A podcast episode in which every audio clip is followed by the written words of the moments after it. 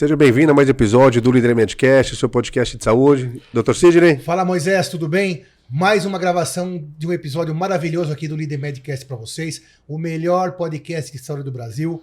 Você já conhece o nosso propósito, que é trazer para você informação de qualidade. Você sabe que na internet você está recheado de fake news, de informações não checadas. E o nosso propósito é trazer para você informação correta, informação boa. Isso que vai fazer com que você possa é, prevenir a sua saúde, proteger a sua saúde e das pessoas que você gosta. Compartilhe Líder Medcast, espalhe saúde, conte para os seus familiares, para os seus amigos. Se inscreva em nossas redes sociais, Instagram, Facebook, YouTube, TikTok para que a gente possa continuar trazendo para vocês esse trabalho maravilhoso. Hoje a gente tem a honra de receber aqui doutora Débora Viana, cirurgiã de cabeça e pescoço, opera nos melhores hospitais de São Paulo, atende na sua clínica também, CSJ. Muito obrigado por aceitar nosso convite. Débora, é uma honra tê-la aqui. Muito obrigado. Eu que agradeço o convite. Boa tarde, pessoal. Vamos lá, Moisés, vamos então extrair as informações e dividir com você que está aí desse lado. Seja bem-vindo novamente, doutora. Obrigada. Já falar um pouco da, de tireoide. É, qual que é a função, o que é tireoide e qual que é a função dela? Bom, primeira coisa é o seguinte, a tireoide ela é um órgão do corpo que tem dois donos responsáveis por ele, né? Então eu falo que um dono é o cirurgião de cabeça e pescoço e o outro dono é o endocrinologista. Por quê? Porque eu posso ter doenças da tireoide, da morfologia da tireoide, que, que a gente tem a respeito disso? A tireoide, ela é um órgão que é mais ou menos do tamanho de uma duas moedinhas. E ela fica nessa região anterior do pescoço e tem o formato é, de uma borboletinha. E ela pode ter alterações de formato, tipo apresentar carocinhos, que são as nodulações, ela crescer e ocupar um monte de espaço, ela ficar endurecida. E quem vai cuidar dessa parte da tireoide é o cirurgião de cabeça e pescoço. E a outra parte do órgão é tratado pelo endocrinologista, que vai ser o médico que vai tratar do funcionamento da tireoide. E aí, o que, que a tireoide faz? Ela serve para produzir hormônios no nosso corpo que vão regular o nosso metabolismo. Então, o que, que eu vou ter? Se eu tenho uma tireoide que enlouquece e começa a produzir hormônio demais, eu vou ter um metabolismo super acelerado, eu vou ter o hipertireoidismo. Então, o que, que o paciente vai ter? Irritação, insônia, facilidade para perda de peso, diarreia, cabelo fraco, unha fraca. E a tireoide que começa a produzir pouco hormônio? Vai ser o hipotireoidismo e vai causar o quê? Queda do metabolismo. Então ela vai ter desânimo, sonolência, depressão, facilidade para ganho de peso, cabelo fraco e unha fraca também. Então o que eu costumo falar é: temos dois donos desse órgão e cada um pode se meter um pouquinho na especialidade do uhum. outro mas eu tenho o médico que trata a morfologia, que é o cirurgião de cabeça e pescoço, e o médico que vai tratar a parte funcional, que é o endocrinologista. Coisas importantes para a gente saber é: eu posso ter uma tireoide que tem um formato lindo e maravilhoso e o funcionamento completamente alterado, e aí como eu vou ver isso? Num exame de sangue e trato com remédio. E eu posso ter uma tireoide que trabalha maravilhosamente bem, e aí tem o formato completamente alterado. O exame de sangue sai o formato? Não, não, não. não, não. Aí, ah. como que eu vou ver o formato? É no exame, exame físico e no exame de imagem. Eu sou old school, eu ainda falo o exame físico é muito importante. Então, é a palpação do pescoço, né, por um médico habilitado, que ou é o cirurgião de cabeça e pescoço ou endocrinologista, e o exame de imagem, que no caso, para ver a tireoide, vai ser um ultrassom com Doppler de tireoide, né? Então, são essas coisas que são importantes. Porque o que, que eu tenho? Muito paciente que chega em mim com nódulo na tireoide fala: Doutora, eu a vida inteira fiz exame de sangue para tireoide e nunca vi que tinha um nódulo e agora estou aqui com um câncer. Mas por que que nunca viu? Porque o exame de sangue exatamente não vai ver se você tem uma alteração morfológica. Ele vai ver se a tua tireoide trabalha direitinho.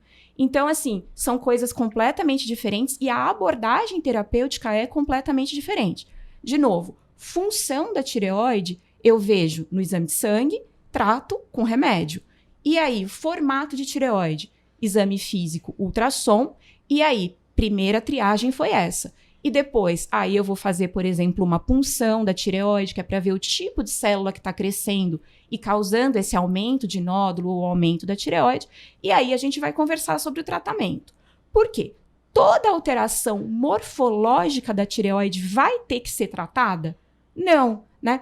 Eu costumo falar que nós, mulheres, fazemos 40 anos, a gente vem premiado com várias coisas, dentre elas nódulozinhos na tireoide. Então é muito esperado uma mulher ter um nódulo na tireoide.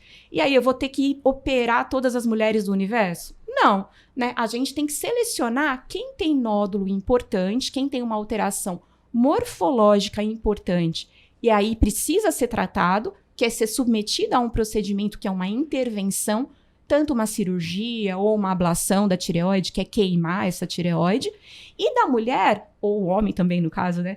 Mas que é menos frequente, que vai precisar ser só acompanhado, né? E aí, a primeira coisa para a gente triar isso é exame físico ultrassom.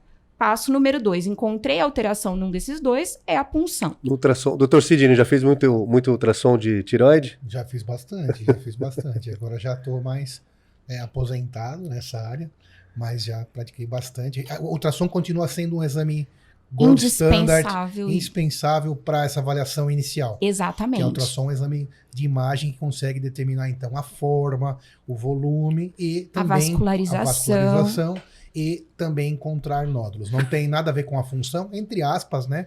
Porque quando você fala em tudo isso, se você indiretamente com a experiência, você já até consegue Uma tireoidite. aferir tireoidites, etc, etc. Mas, basicamente, para ver essa, esse formato, essa anatomia, então o ultrassom ainda é o exame de imagem mais importante. Isso. E dentre dos. Acaba sendo uma regra o exame de ultrassom de primeira. Isso, é, é uma regra. Então eu detectei. Para eu detectar alteração morfológica na tireoide, é igual exame físico e ultrassom. Né? E hoje em dia, o ultrassom, em alguns casos, ele acaba sendo mais importante até do que a punção né? Porque o ultrassom, ele hoje, ele é tão bom e ele nos dá características tão boas da, do nódulo, né? Que ele consegue predizer com mais acurácia até do que a punção uma lesão suspeita para malignidade, né? Então, por exemplo, eu posso ter um ultrassom que me dá uma classificação, um TIRAD 5, por exemplo, que é uma classificação que olho para aquilo e falo, isso daqui tem cara de câncer, e ainda ter uma punção, por exemplo, indeterminada. E esse paciente ele vai ser submetido a um tratamento, ele vai ser operado por conta do ultrassom e não pela punção. E, na grande maioria dos casos, esse ultrassom ele foi o definidor e me demonstrou que a suspeita era verídica, né? Então, é, o que eu costumo falar é o seguinte: hoje a gente tem uh, um dos. Uh, dos pontos mais importantes no ultrassom é a profundidade do nódulo, né? Antigamente os ultrassons eles eram menos acurados, né? Tinham menos acurácia. Então aí o que, que eu tenho hoje? É, eu costumo falar para o paciente imaginar. Imagina várias camadas de uma substância e uma bolinha crescendo em cima. Né? Como que é mais fácil para essa bolinha ela conseguir crescer? Para o ladinho ou ela perfurar várias camadas? É mais fácil ela crescer para o ladinho.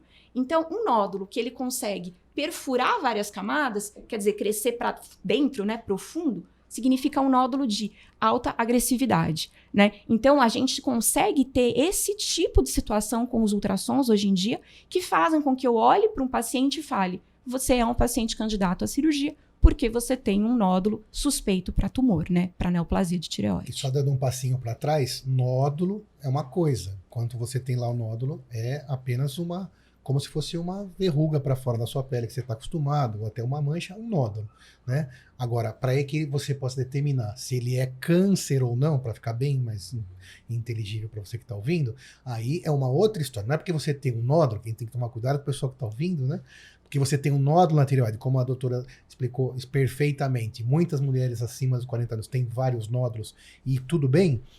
A questão é, é maligno ou não? É câncer ou não? E para isso, então, se lança essas outras armas, né? Exato, exato. E mais importante ainda que também é o seguinte, uh, em tireoide, eu tenho só um diagnóstico preditivo até eu ter a cirurgia. Então, eu não tenho uma coisa que é a biópsia de tireoide. A gente tem uma coisa que é a punção da tireoide, que eu vou lá, tiro uma célula da tireoide e olho a carinha dessa célula. Agora, para eu falar isso é um câncer, eu preciso dessa célula e o entorno, como que ela se comunica e está grudadinha nas outras células. Isso só me dá a cirurgia. Essa biópsia da tireoide é pós-cirúrgica, né? Antes, a gente tem uma predisposição ao câncer. Então, por exemplo, eu tenho uma punção que é um Bethesda 5 ou um Bethesda 6, o que, que significa isso? É uma punção suspeita para câncer ou que muito provavelmente é câncer. É isso que vai vir no seu resultado. E aí, esse paciente é indicado a ser operado, sim, porque a chance dele ter um câncer é de 95%. Agora, ele vai ser submetido após a cirurgia a uma biópsia de toda a glândula, e aí sim eu vou ter o diagnóstico maligno ou benigno, né?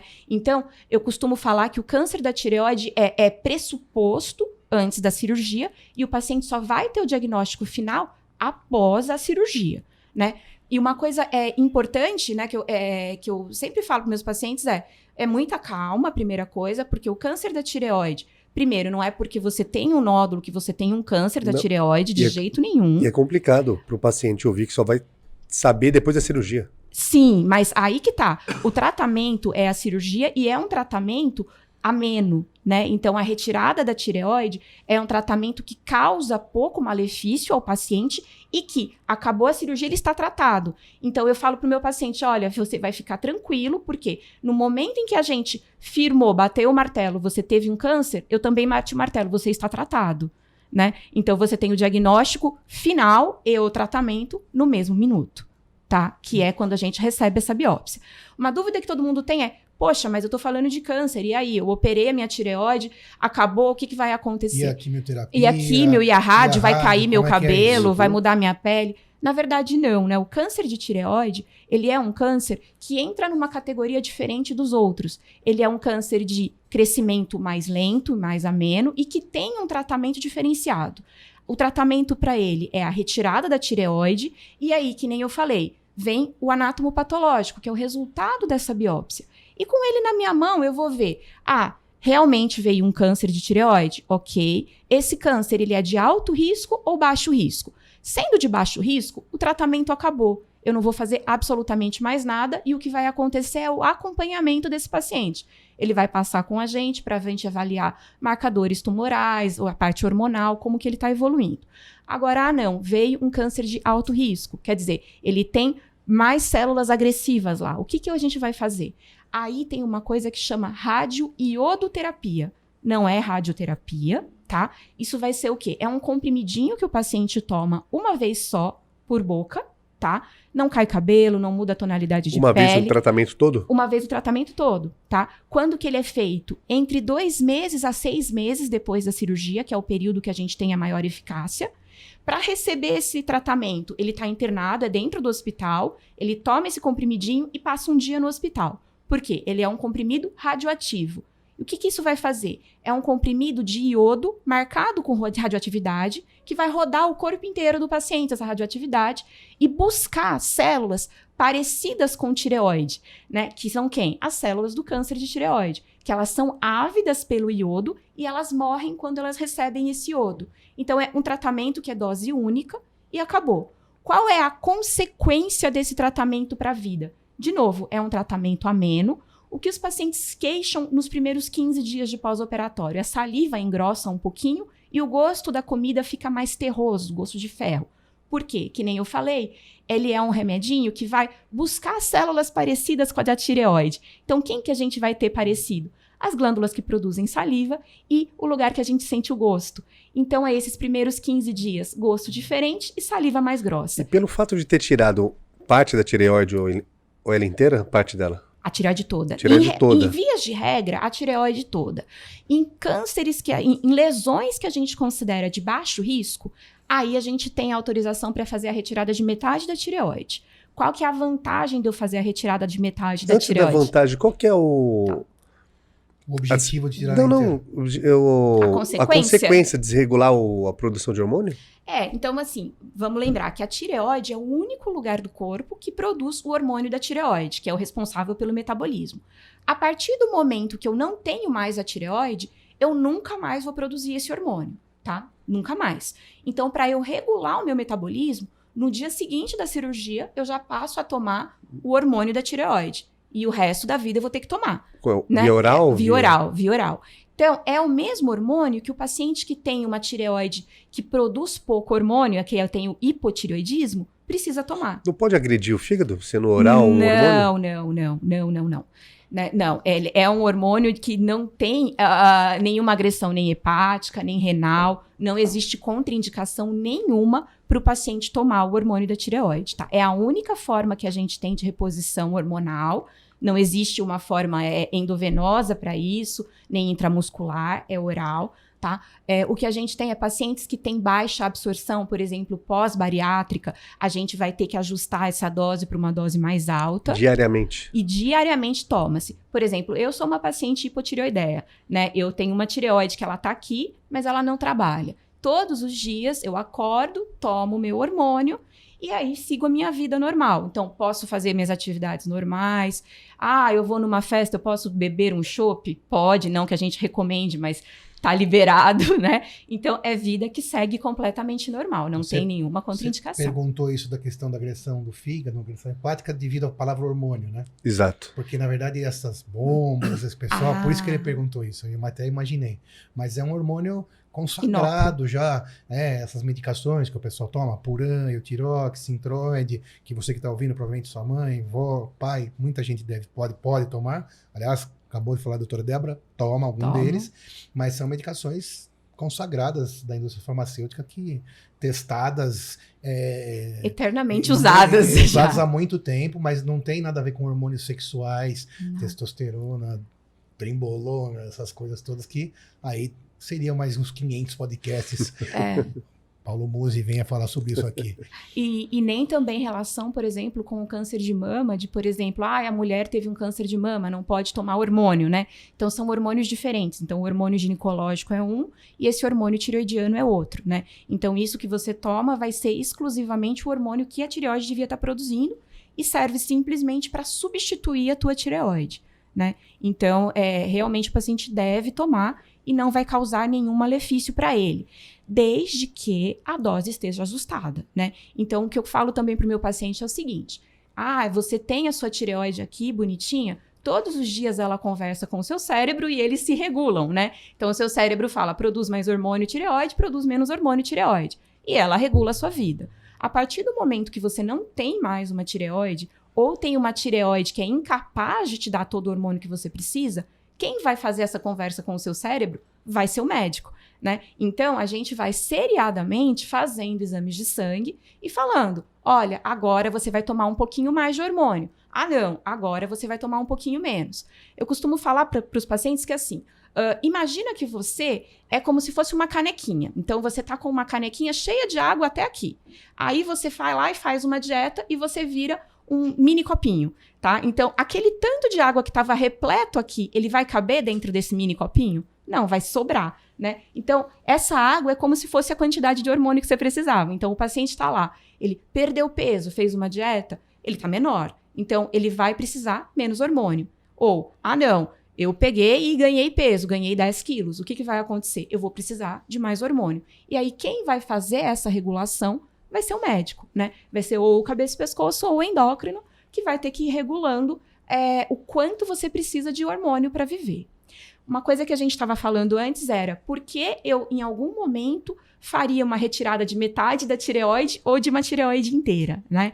Assim, uh, em tumores de baixo risco, lesões únicas, menores do que um centímetro e de baixo risco, eu estou autorizada a fazer uma tireoidectomia parcial. Retira metade da tireoide e deixa a outra metade. Ela vai continuar funcionando. Exatamente. Para o paciente não ter que ter alguém regulando ele. Porque aí a própria tireoide dele vai continuar lá e vai continuar trabalhando. Ah, em todo mundo vai conseguir suprir metade da tireoide? Não é todo mundo, né? Mas a grande maioria dos pacientes sim vai conseguir.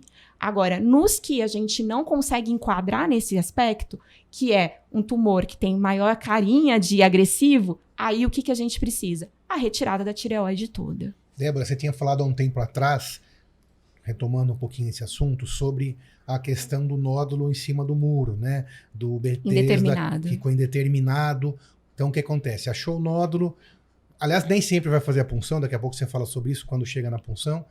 Ou hoje em dia é para todos, eu também não sei, mas você explica pra gente. Mas aí chegou um nódulo, que muita gente que tá ouvindo a gente tem nódulo, o pai que tem nódulo, a mãe que tem nódulo, mais em mulheres sim é mais comum.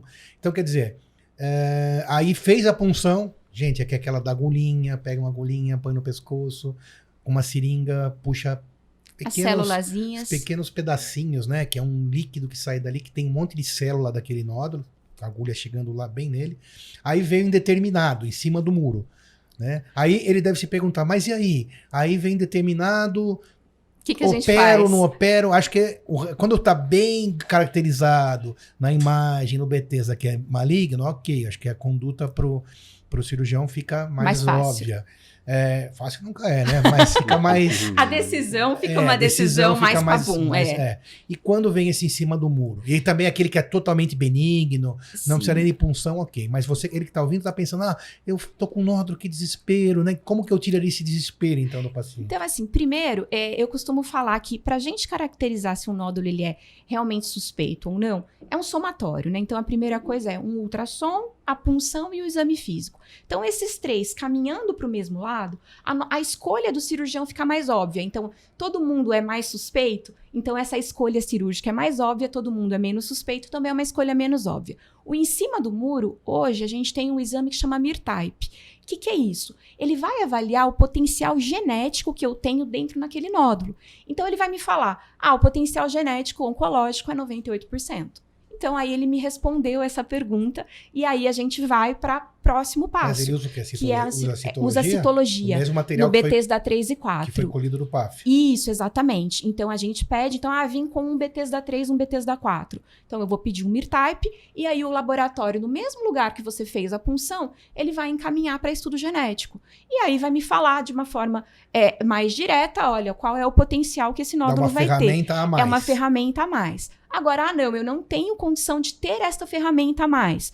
Então, aí a gente vai pro melhor dos três, que vai ser exame, ultrassom e punção. Então, mais para esse caminho ou mais para o outro caminho. E aí, ah, eu tenho uma punção Bethesda 3, o que, que a gente vai fazer? A gente espera três meses e repete a punção. Então, é, classicamente, se eu não tenho o MIR-type na minha mão, que é esse teste genético, é por esse caminho que a gente vai. Ah, tá, mas aí repetiu, veio uma punção em cima do muro e o nódulo é um nódulo de característica ruim. Aí a gente vai encaminhar esse paciente para cirurgia. Ah, não, eu tive uma punção de característica melhor, o nódulo é de uma característica também não tão ruim, e aí a gente consegue fazer um acompanhamento. Desde que também, é, eu, eu falo que medicina também não é tudo matemático, né? Então a gente tem que avaliar quem é esse paciente, qual é a história desse paciente, quais são os antecedentes que esse paciente tem, e aí vai somando tudo isso para a gente ir para o lado cirúrgico ou o lado do acompanhamento, que é seriar ultrassonografias para a gente avaliar como que esse nódulo vai se comportando. Porque não é que eu tenho um nódulo benigno que se torna maligno. Eu tenho um nódulo que pode ser maligno e eu não estou percebendo isso Ainda. ainda, porque ele ainda não tem aquele crescimento que eu falei, ele não apareceu ainda claramente as calcificaçõezinhas. O ultrassom não está mostrando uma vascularização mais no centro do nódulo do que nas, nas partes periféricas. Então, porque ainda não apareceu, mas a gente vai acompanhando que se aparecer essa característica, a gente vai e trata. Porque uma coisa boa da tireoide, do câncer da tireoide, é que ele é um câncer de crescimento super lento, né? E ele é um câncer ah, que consegue sair de lá e ir para outros órgãos, isso é a característica básica de todo câncer, de forma muito lenta, né? Então, por exemplo, quando eu falo de um câncer de laringe, é, eu mudo. E ele não é tão silencioso. O câncer de tireoide é super silencioso. Não, não, então perdão. é, entendi errado lá atrás. O que é silencioso na tireoide é o hiper. O que não é silencioso É o na hiper e o hipo. É o hiper que isso. não é silencioso. Perdão. Isso, Isso. isso, isso. Porque é, a minha sintomatologia de funcionamento tireoidiano é nada Porque silenciosa. você pode ter nódulos, câncer, tudo E isso. não tá e percebendo não tem nada. nenhum sentimento, porque é, o funcionamento da. Me, me corrija. Da parte da produção ainda. Tá, Tá tá normal. mantendo normal. Mas no momento também o CA vai poder alterar Sim. esse funcionamento. Mas quando acontecer Ou isso não. já tá tarde. É, na, na Tarde verdade, não, não. já tá é, é, assim, eu, ah, em tireoide, eu, eu não, eu não gosto de usar e- e- essa, essa forma de pensar, porque realmente é um câncer que a gente consegue tratar e com sucesso, independente do estadio, né? Então vamos relembrar o que, que é o estadio de um câncer, né? Então todo câncer eu divido em quatro casinhas, né? Então a casinha 1 um é o menorzinho que tem e que eu consigo fazer menos coisas para tratar, eu sou menos agressiva e que eu tenho uma chance de, do tumor não voltar muito maior, né? E a casinha 4 é o câncer maior né, o que está mais avançado e que eu preciso ser mais agressiva para tratar, tá? Então, assim, dentro do câncer da tireoide, se eu somo a casinha 1 até a 4, a minha chance de que tratei e deu tudo certo e nunca mais ter problema é 98%, quer dizer, é uma taxa extremamente alta, né? E também eu mudo de casinha para casinha, quer dizer, do 1 para o 2, do 2 para o 3. Eu considero isso normalmente em anos. Diferente de, por exemplo, que eu falei, o câncer de laringe, que eu mudo de uma casinha para outra no intervalo de tipo um mês, um mês e meio. Não, é, tem, não, existe, não existe, né? Entendeu tudo isso? É, então, é, é, é um câncer diferente. Mas aí a questão de sintomatologia também, né? É, o câncer da tireoide, o paciente normalmente ele não sabe nada, não percebe nada e descobre que tem um câncer por conta de um exame clínico geral que ele faz. Então, ah, a mulher vai no ginecologista, entrou na menopausa, pede uma triagem. Poxa, achou um nódulo. Achou um nódulo, manda para o cabeça e pescoço ou para o endócrino investigar. Aí, nessa investigação, opa, esse nódulo tem uma característica ruim, vamos fazer uma punção. Fez a punção, uma punção suspeita, tratamos, é um câncer, né? Mas a mulher não está sentindo nada. Quando que a gente vai ter alguma sintomatologia de uma doença morfológica, de formato da tireoide? Quando eu tiver, primeiro, um nódulo grande demais. Por quê? Porque ele vai comprimir os órgãos que estão ao redor da tireoide. Quem que está ao redor da tireoide? A traqueia, que é o lugar por onde passa o ar, e o esôfago, que é por onde passa a comida. Então, se eu tenho um nódulo maior que 3 centímetros, eu posso ter incômodo na respiração ou para engolir. O paciente vai engolir, tem que virar a cabeça de um lado, de outro, para a comida conseguir descer, tá? Que mais? É isso. Agora, o câncer da tireoide, ele vai ter um tamanho de 3 centímetros? Normalmente não. A gente costuma identificar essas lesões muito menores, porque elas vão ser vistas nesses exames de triagem. Agora, o que mais que eu vou ter de sintoma num câncer da tireoide? Exatamente debaixo da tireoide passa um nervinho, que é o nervinho que vai inervar a corda vocal. Então, imagina que eu tenho meu nervo aqui e eu tenho uma bolinha crescendo aqui, grudadinha no nervo. Conforme essa bolinha vai envolvendo esse nervo, ele vai parando de funcionar da forma correta. Então, ele vai inervar a corda vocal de uma forma errada. A corda vocal não vai trabalhar direito. Eu vou ter uma rouquidão. Só que aí não é aquela rouquidão que vem e volta. É uma rouquidão que veio e ficou. Né? Então, por quê? Porque o meu nervo não está funcionando. Então, não é, ah, acordei rouco, ou falo bastante ao longo do dia e aí fiquei rouca. Não é isso, né? Então, é uma voz que vai perdendo a voz progressivamente, essa voz não vai voltando. Então, isso é um sintoma que eu posso ter de um câncer da tireoide.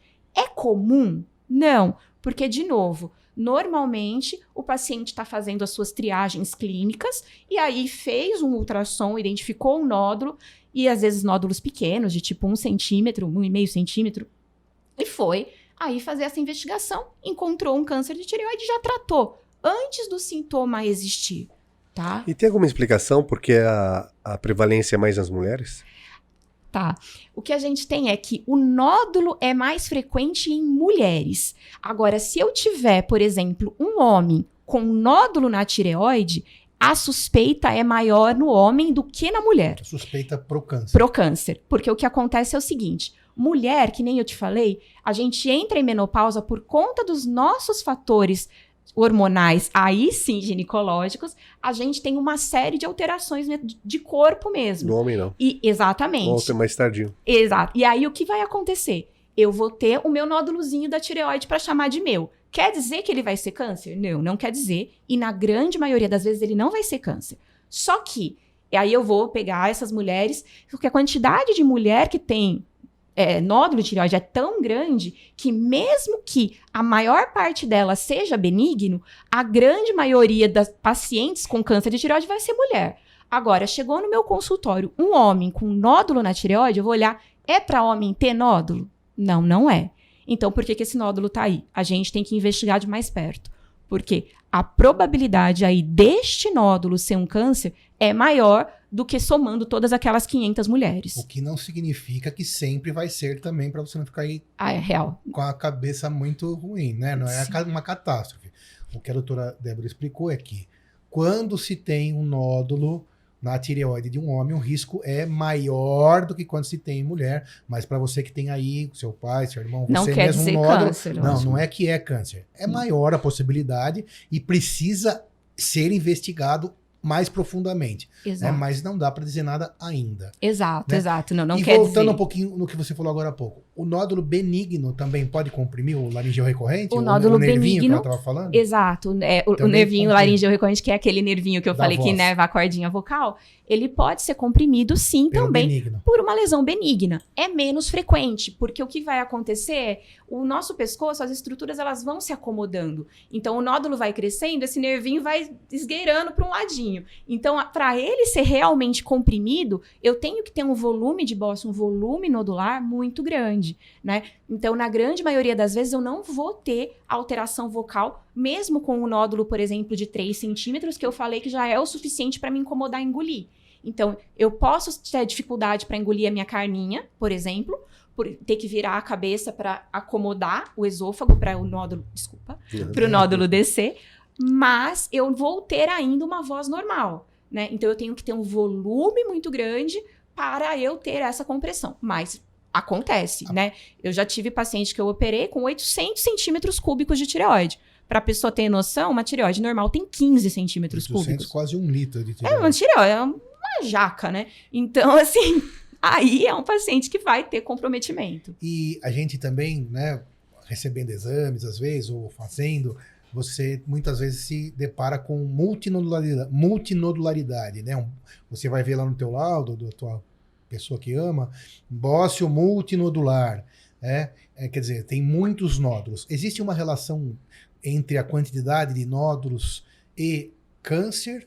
Não. Ou quanto se tem muitos nódulos é menor a chance? Como é que funciona isso mais É. ou menos? Ou claro, dentro daqueles montes tem aquele que tem aquela característica mais Isso. complicada que vai merecer um que, cuidado que maior. merece uma investigação melhor, né? Porque eu costumo falar para o paciente que o importante não é o número de nódulos, né? É a característica do nódulo. Então, o paciente pode ter 40 nódulos e todos lindos, nenhuma característica ruim, e ter um nódulo de característica ruim. Então, assim, quando normalmente o paciente tem múltiplos nódulos e de característica é, é, boa, né? A gente pensa o quê? Numa tireoidite, numa- num processo inflamatório da tireoide que está causando isso.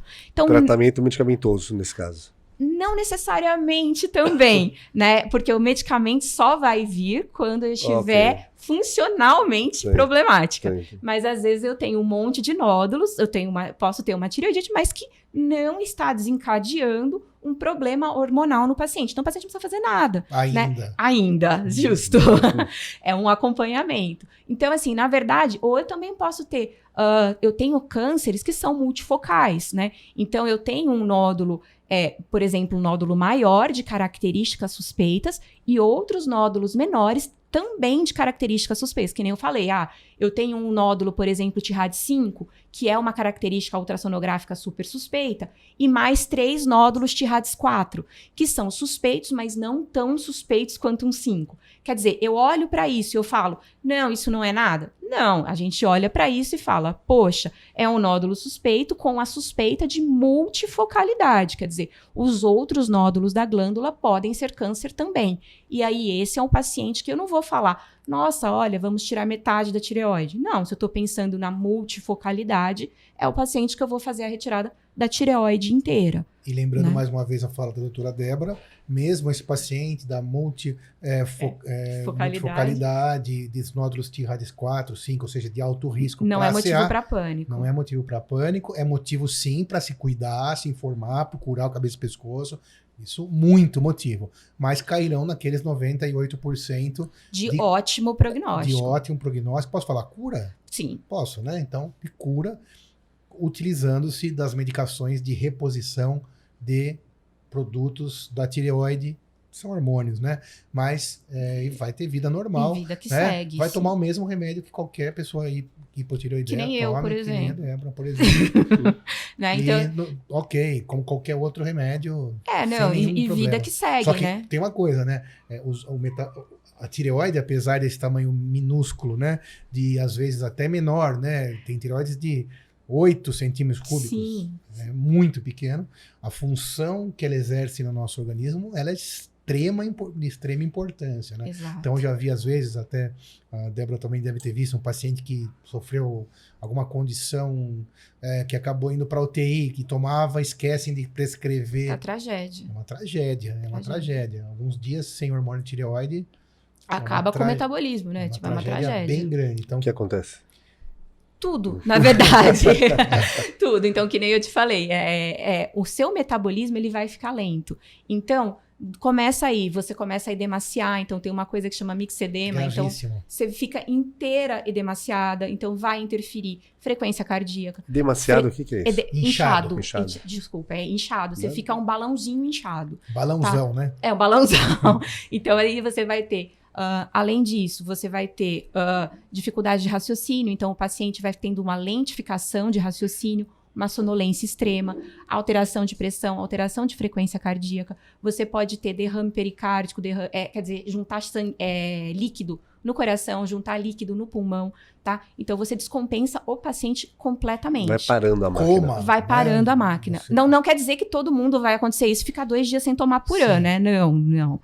Claro. É, é, então, assim. Mas, Mas questão de semanas. é, mas é uma questão de semanas, né? Não, então, portanto, você que foi para o hospital com leva o seu hormoninho e avisa o médico. Para não esquecer, porque o cirurgião, não tô falando de cabeça e pescoço, cabeça e pescoço provavelmente que operou a sua tireoide, Com operou, certeza coloca o hormônio no dia seguinte. lembrar. Mas eu digo, foi operar o tornozelo, E não bota. né? esqueceu de colocar na prescrição. E- se ninguém avisou também, não é adivinho, né? Exato. Então precisa que tenha esse contato com a família, pequenos detalhes que fazem uma diferença. Sim, e eu, eu falo para os meus pacientes cirúrgicos, na verdade, pegando esse gancho, eu peço para os pacientes: olha, gente, leva uma lista de todos os, de todos os remédios que você toma, com dose e horário, né? Porque aí o que, que é- E deixa essa lista lá com a gente. Porque aí a gente faz a, a conciliação medicamentosa, né? Porque do mesmo jeito que pode, não pode ficar sem o purã, não pode ficar sem o da pressão, não pode ficar sem todo mundo, né? Sem o do diabetes. Então tem que estar todo mundo lá escritinho para o médico que for te operar, escrever e fazer essa conciliação. E, o da tireoide, realmente, é um hormoninho super pequenininho que é uma tragédia ficar sem. De novo, não é uma tragédia esquecer dois dias o seu purã. Mas também não é para esquecer toda semana um dia, né? Porque é um hormônio cumulativo. Então eu esqueço hoje um dia, semana que vem eu esqueço de novo, na outra eu esqueci de novo. Então, em torno de oito semanas, se eu esqueci uma vez por semana, eu passei uma semana inteira sem o hormônio, né? Então é uma coisa que a pessoa tem que ter bem atenção. Porque para pressão e diabetes já é uma coisa que a família está sempre muito Leva atenta. Todo mundo relata, mas acha que a importância de, um, de uma medicação de reposição para tireoide é, é secundária. E não é, pelo contrário. Né? De Pensa no metabolismo de todos os teus órgãos. Né? Tem como herança hereditária? Boa O câncer da tireoide? Excelente.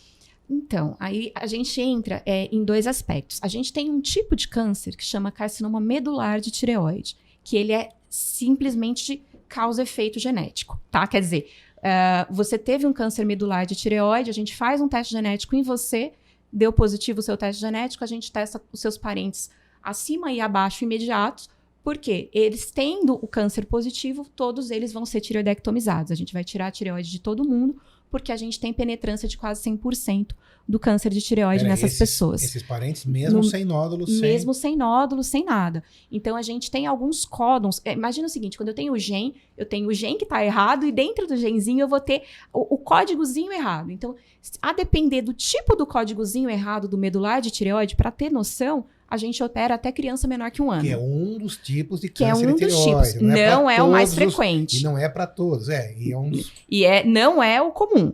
É Esse daí é um que é causa efeito genético, sim, e que aí a gente testa o paciente, testa os parentes e aí opera todo mundo que tem o gene positivo. Agora, o câncer de tireoide mais comum que a gente tem é o carcinoma papilífero de tireoide.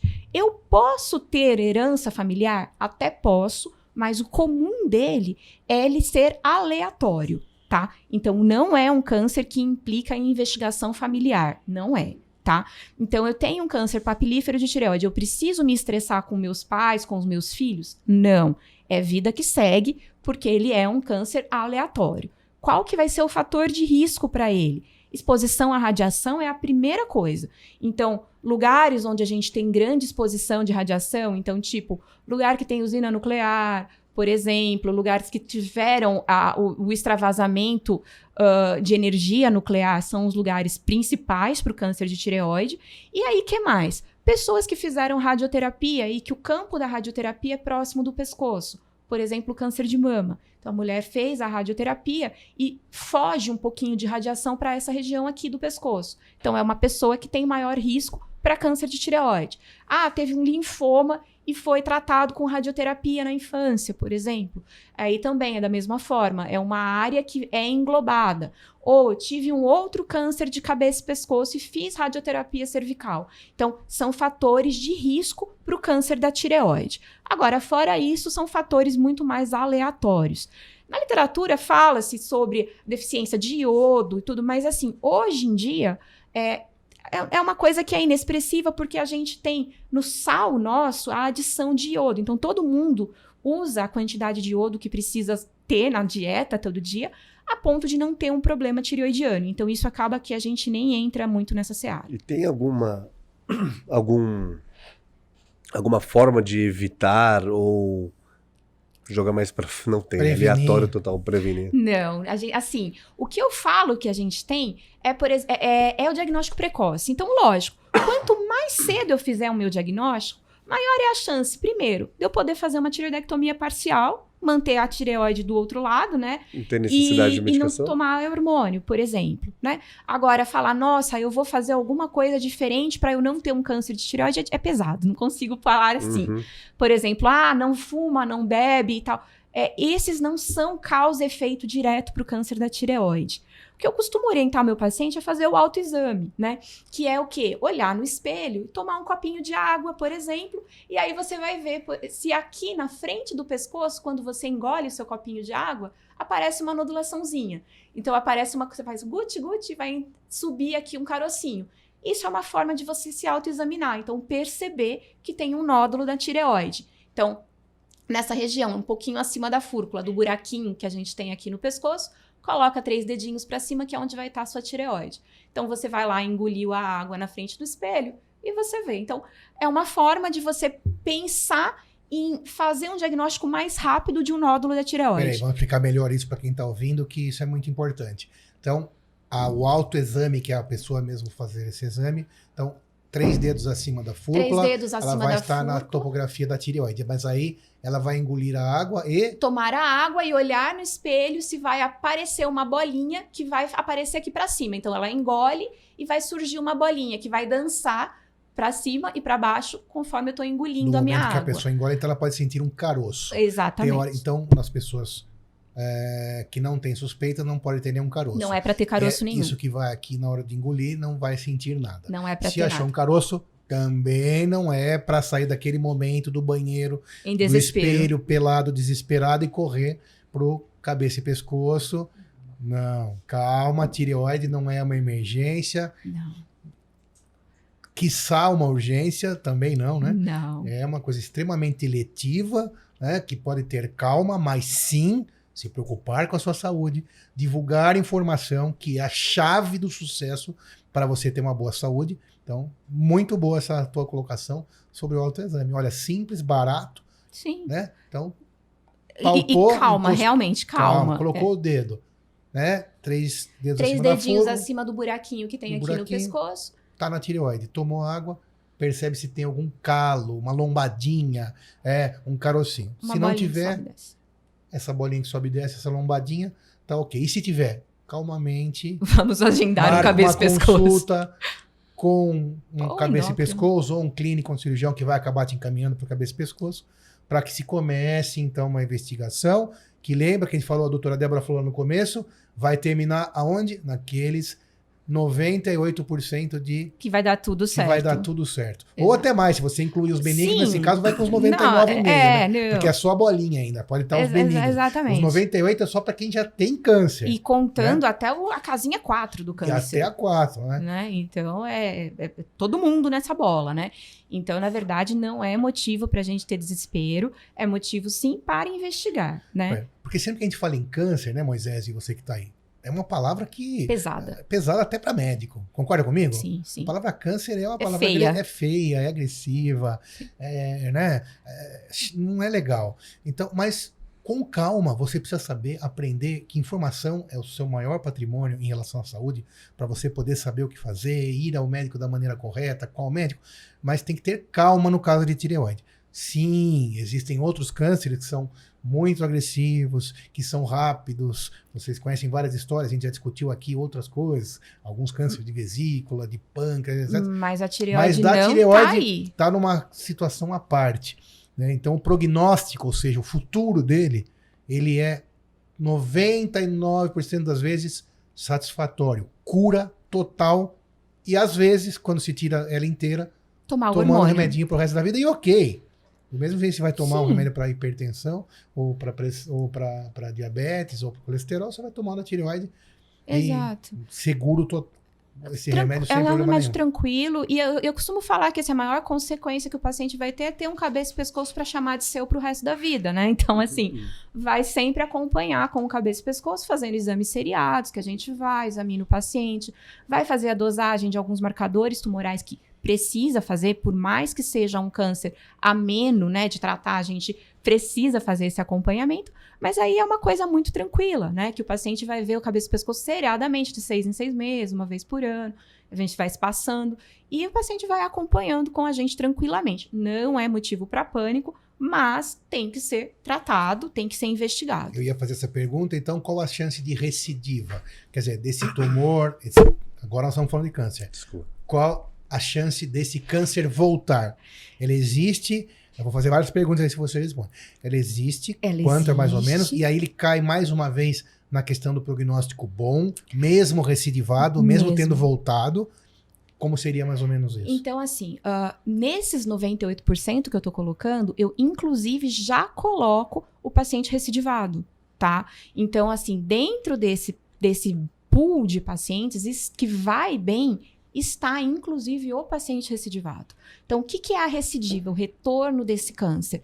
É quando eu tenho um nódulo que vai aparecer ou no lugar onde antes existia a tireoide, ou nos linfonodos do pescoço. Quem são os linfonodos do pescoço? Eles são órgãos da defesa que vão aumentar para nos defender de inflamação, infecção e câncer. Então, num paciente oncológico aparecer um linfonodo, a primeira coisa que a gente pensa é: pode ter sido o câncer que voltou. E aí, o que, que a gente vai fazer? A gente vai fazer uma punção desse linfonodo para ver o tipo de célula que está crescendo desse, linfonodo. Ah, é um câncer que está crescendo nesse linfonodo? Então, o que nós vamos ter que fazer é uma nova cirurgia para retirada dos linfonodos dessa região. E depois disso, repetir a iodoterapia. E aí, depois disso, é vida que segue. Eu voltei para os meus 98% de chance de dar tudo certo. Cirurgia por Mas vídeo? A gente pode ter a cirurgia por vídeo e a cirurgia aberta.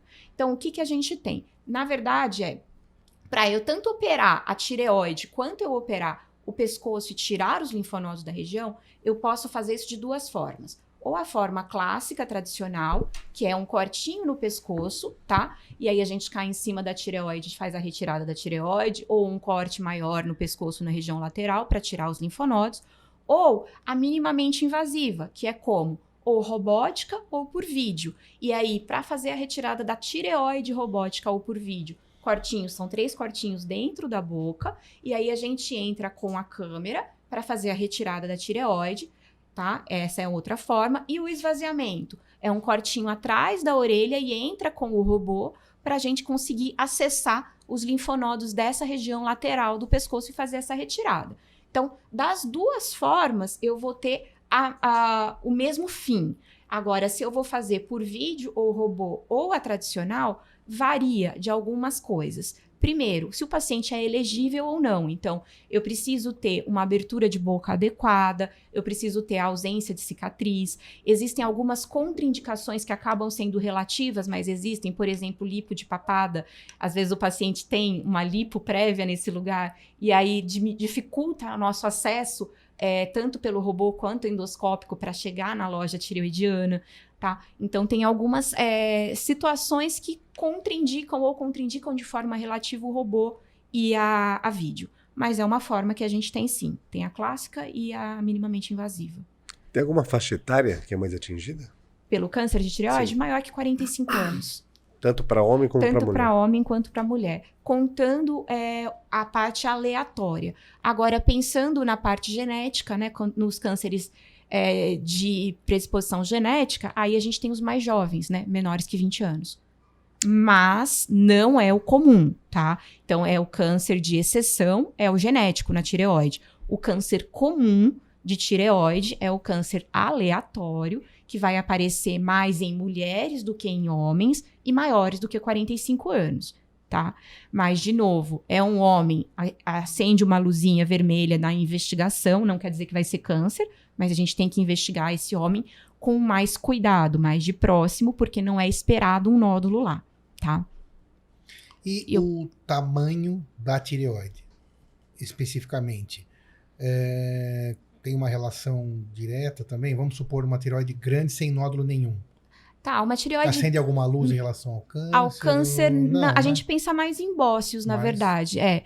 Então, na grande minoria das vezes, eu vou ter uma lesão maligna dentro de uma tireoide sem nenhuma nodulação. Tudo varia. Por exemplo, eu posso ter uma tireoide é, grande, pseudonodular e com um anaplásico, por exemplo, né? Mas, Uhum. assim, habitualmente não é o, o, o que a gente espera, a lesão maligna. A gente tem aí o bócio, e esses bócios maiores é, acaba a gente encontrando nas deficiências de iodo mais, né? Que são os pacientes mais antigos, que vêm com os bócios grandes, que são os deficitários de iodo, e não necessariamente os pacientes com câncer de tireoide. Então, nesse, nesse caso, uma ultrassonografia bem feita é É fundamental fundamental. para uma tireoide grande, às vezes Identificar uma certeza lesão que não tem ou que tenha uma lesão e entendo classificar ela dentro de, uma, dentro de das. um dos critérios que existem, né? Exato. É, para que você acenda a luzinha de operar ou não, de fazer uma Isso. biópsia ou não, uma punção ou não. Não são todos os nódulos também que vão para punção. Não são né? todos os nódulos que vão para punção, mas voltando um- um- uma coisa, é o seguinte: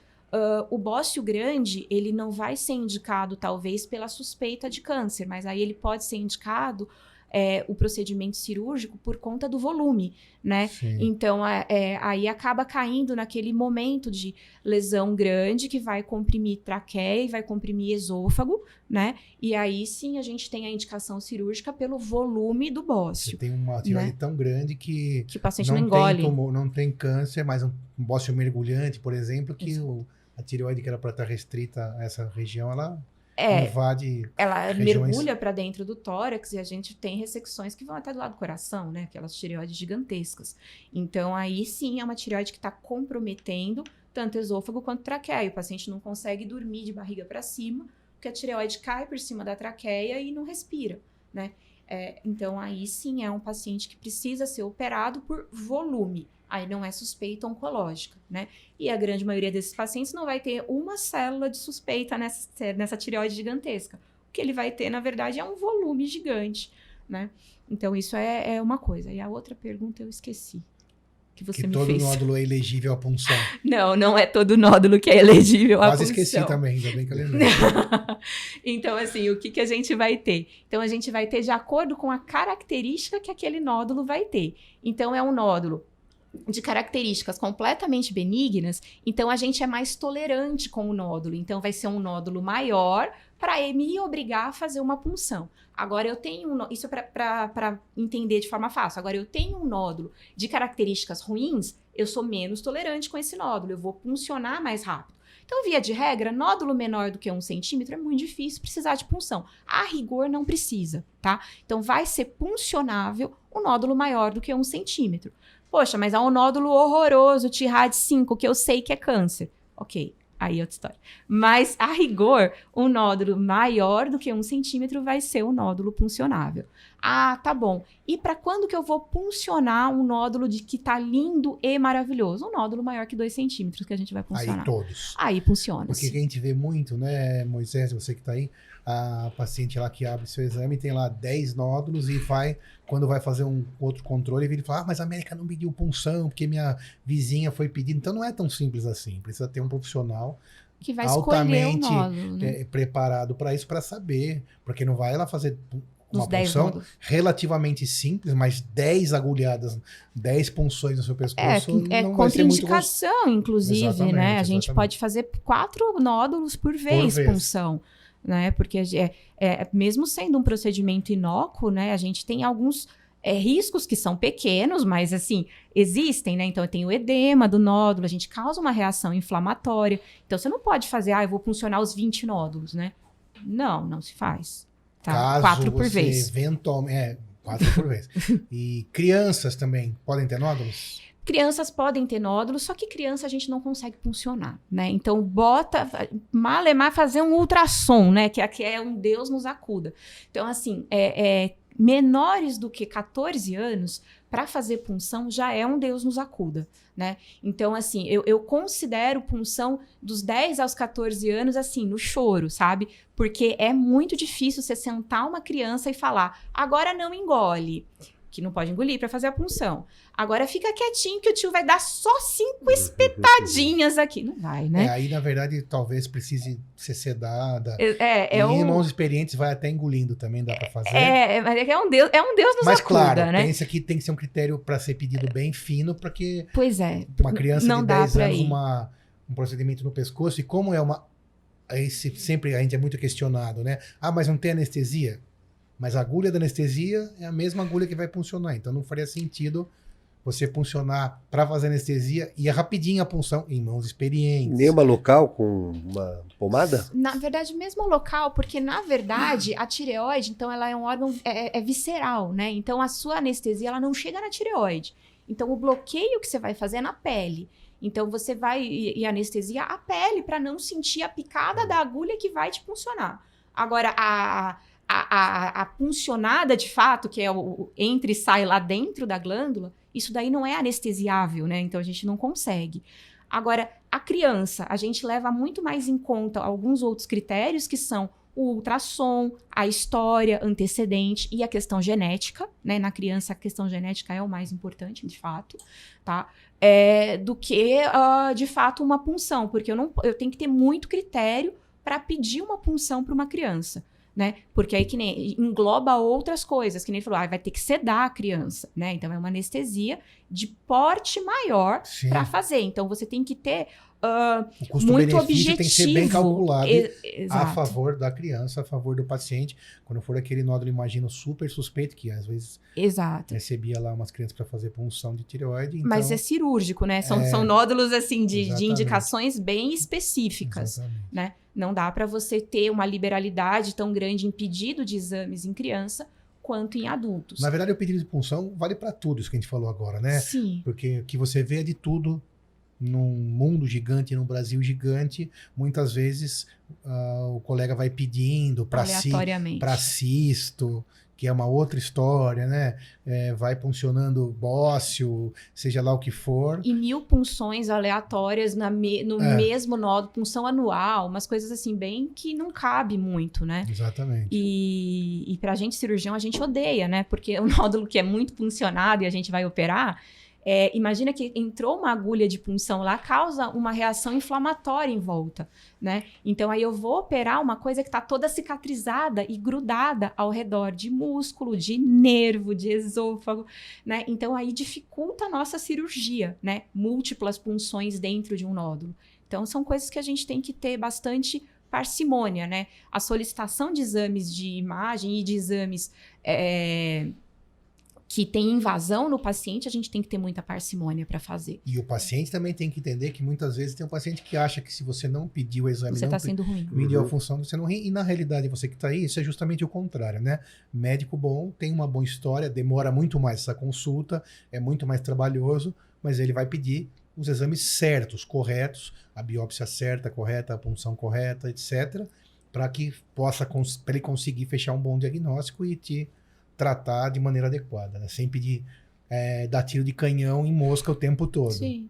Porque né? quem procura que não sabe o que tá achando, não sabe o que encontra, né? Assim, Exatamente. procura aleatório, encontra lá e fala: o que, que eu faço com esse resultado? Exatamente. Não Aí- sabemos, né? Aí piora ainda mais a situação e não tem fim esse ciclo, né?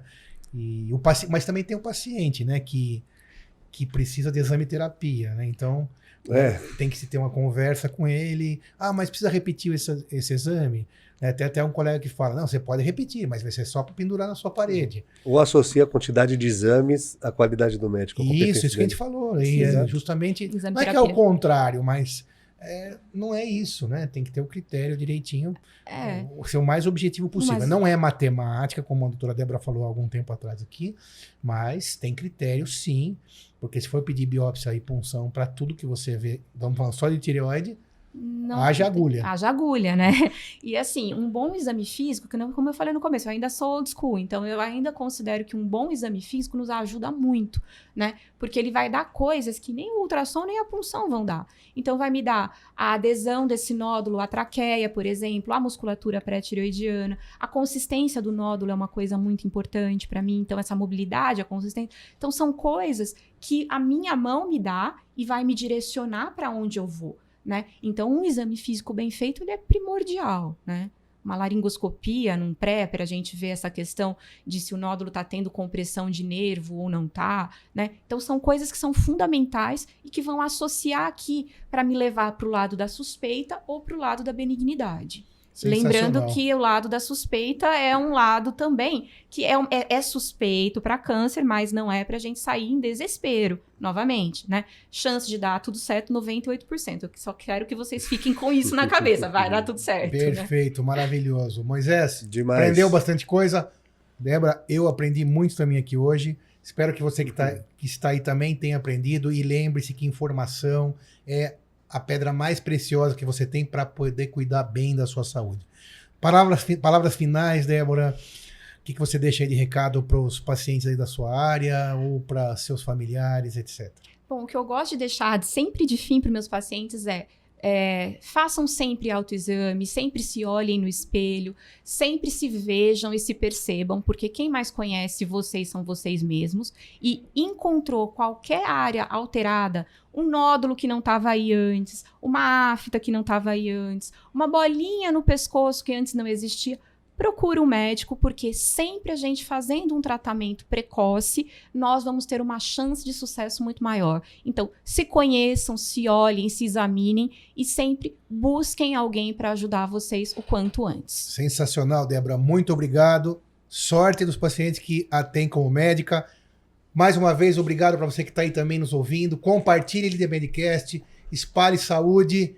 E é esse o nosso propósito, trazer para você informações de qualidade. Moisés, obrigado. Obrigado. Até a próxima. Tudo de bom para você.